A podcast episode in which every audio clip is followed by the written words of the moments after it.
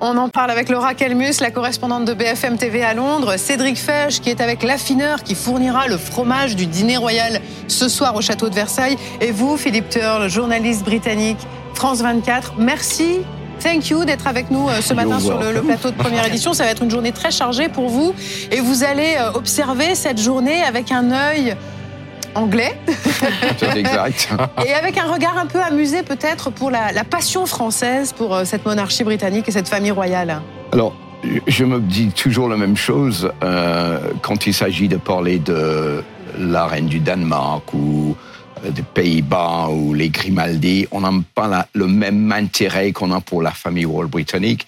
Et c'est quelque chose que je trouve assez extraordinaire. C'est un mot que les Français portent euh, pour cette famille Windsor. Et je me pose toujours la question pourquoi la France est tellement, pardonnez-moi le, le, mot, euh, un peu obsédé par cette famille, beaucoup plus même qu'une partie des Britanniques qui ah vit avec depuis longtemps. Je dis, il y a toujours trois tiers des Britanniques, un tiers qui est extrêmement royaliste, qui a la photo de Charles et de Camilla dans leur salon, qui sont présents pour tous les événements. Un deuxième tiers qui vit avec, mais s'en moque un peu, mais qui accepte la famille royale et pense difficilement que le pays peut exister sans, sans les Windsor. Et puis une troisième tiers qui est quand même carrément républicain et qui aimerait bien se débarrasser de la famille royale.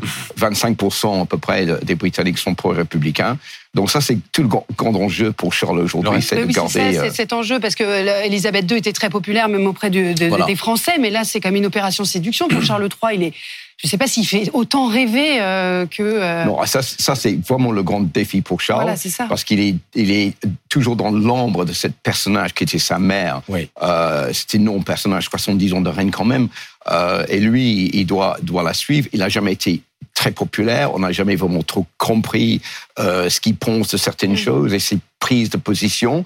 Donc tout cela aujourd'hui, c'est on examine avec une loupe et, donc, cette visite est très importante Philippe, je me symboliquement pour Charles. Je me suis demandé s'il allait y avoir du monde cet après-midi lorsqu'il va descendre les Champs-Élysées euh, dans une DS, on dit pas décapotable, mais découverte, je crois, la garde républicaine devant. Est-ce qu'il, parce que ça peut être, est-ce que, est-ce que vous pensez que ça peut être un flop et qu'il n'y ait pas grand monde finalement le long des Champs-Élysées? Alors, bon, c'est évidemment le risque. Je ne le pense pas personnellement, parce que je crois que la famille royale euh, britannique attire toujours du monde, toujours cet intérêt.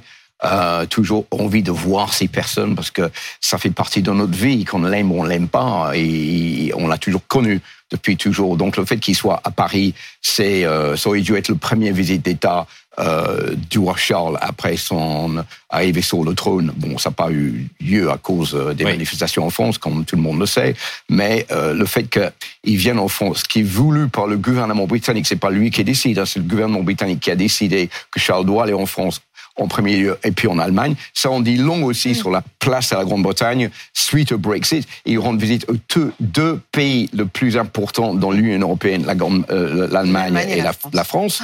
Euh, donc, ça veut dire qu'il veut absolument réchauffer les liens entre la Grande-Bretagne et, l'Union européenne. Vous disiez tout à l'heure que le prince Charles, quand il était prince, était relativement discret, qu'on ne connaissait pas ses positions surtout. Mais c'est un homme d'engagement. Il a aussi des engagements, notamment euh, pour l'environnement. Est-ce qu'il peut parler politique avec Emmanuel Macron? Alors, Là, il nuance aussi. Bien, évidemment, il va parler politique. Vous vous rendez compte que c'est quelqu'un qui, qui a attendu 70 ans pour, pour avoir cette place. C'est quand même incroyable. C'est le plus long de l'histoire de la Grande-Bretagne. Donc, il a observé sa mère depuis 70 ans.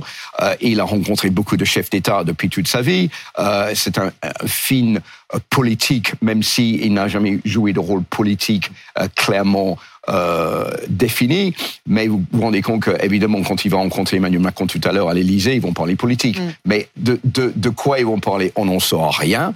Il ne va pas y avoir une mm. conférence de presse avec le roi et il ne va pas y avoir non plus une déclaration finale après la visite. Donc ça reste confidentiel. Laura Calmus, comment la visite du, du roi Charles III à Paris est-elle commentée à Londres? Bien pour les Britanniques, c'est une visite plutôt importante car il faut savoir que le monarque a toujours eu ce rôle de soft power, cette façon de faire rayonner le Royaume-Uni à travers le monde. Et pendant les dernières années de son règne, la reine Elisabeth ne voyageait plus à l'étranger. La dernière fois qu'elle s'est rendue en France, c'était il y a près de dix ans, en 2014. Alors euh, pour les Britanniques, eh bien on attend euh, cette visite, d'autant plus qu'il y a eu des tensions ces dernières années entre euh, les deux pays. Alors certains Britanniques me disaient que cela peut-être sera une façon d'apaiser les tensions après le Brexit ou la crise des migrants. Selon une étude récente qui a été publiée par la Chambre des commerces britannique, 79% des Britanniques estiment que les relations entre la France et le Royaume-Uni sont importantes, que certes les deux pays ont de nombreux différends qu'ils peuvent se disputer, mais qu'en cas de crise, ce sont euh, des alliés, voire euh, des amis. Alors, le roi Charles est actuellement à Balmoral, dans son château en Écosse, et devrait arriver euh, chez vous en France en début d'après-midi.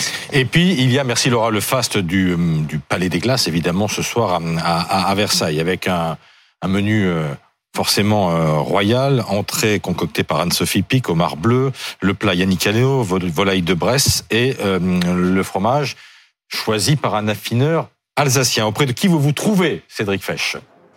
Ça, c'est une bah, je peux lui mettre un morceau de comté. Oui, c'est une vieille histoire, parce qu'il me racontait tout à l'heure, tout à l'heure que la première fois que lui, enfin son papa, le créateur de la fromagerie, avait participé à un repas officiel, c'était il y a 30 ans, c'était déjà avec les Anglais, c'était pour l'inauguration euh, d'Eurotunnel. Alors là, je suis sur le marché pour trouver euh, Jean-François qui est avec des clients. Je vais vous le prendre une minute. D'ailleurs, c'est marrant parce que les clients ce matin, ils veulent tous goûter les fromages que Jean-François a sélectionné pour euh, le roi Charles III. ils vous ont demandé quoi en fait? Alors, donc ils ont Plusieurs choses, plusieurs choses effectivement. Mais alors là, c'est les trois fromages qu'on a trouvés euh, pour ce repas de ce soir. Le premier, le petit pélardon, euh, donc bien moelleux, euh, fromage de chèvre, ça, hein. fromage de chèvre, oui, d'un Alsacien qui s'est expatrié dans les Cévennes, la famille Probst. Ensuite, un très vieux comté. Donc là, on est sur un fromage qui a trois ans, bien cristallisé, beaucoup de saveur.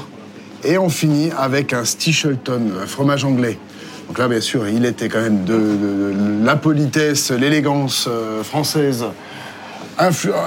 donner le ton et il fallait absolument un fromage anglais. Mais ils vous ont, ils vous ont dit, donnez-nous des idées de fromage et qui vont bien ensemble. Et vous m'avez donné ça dans cet ordre-là parce qu'il y a un ordre de dégustation. Il va les manger dans cet ordre-là. du plus doux au plus relevé.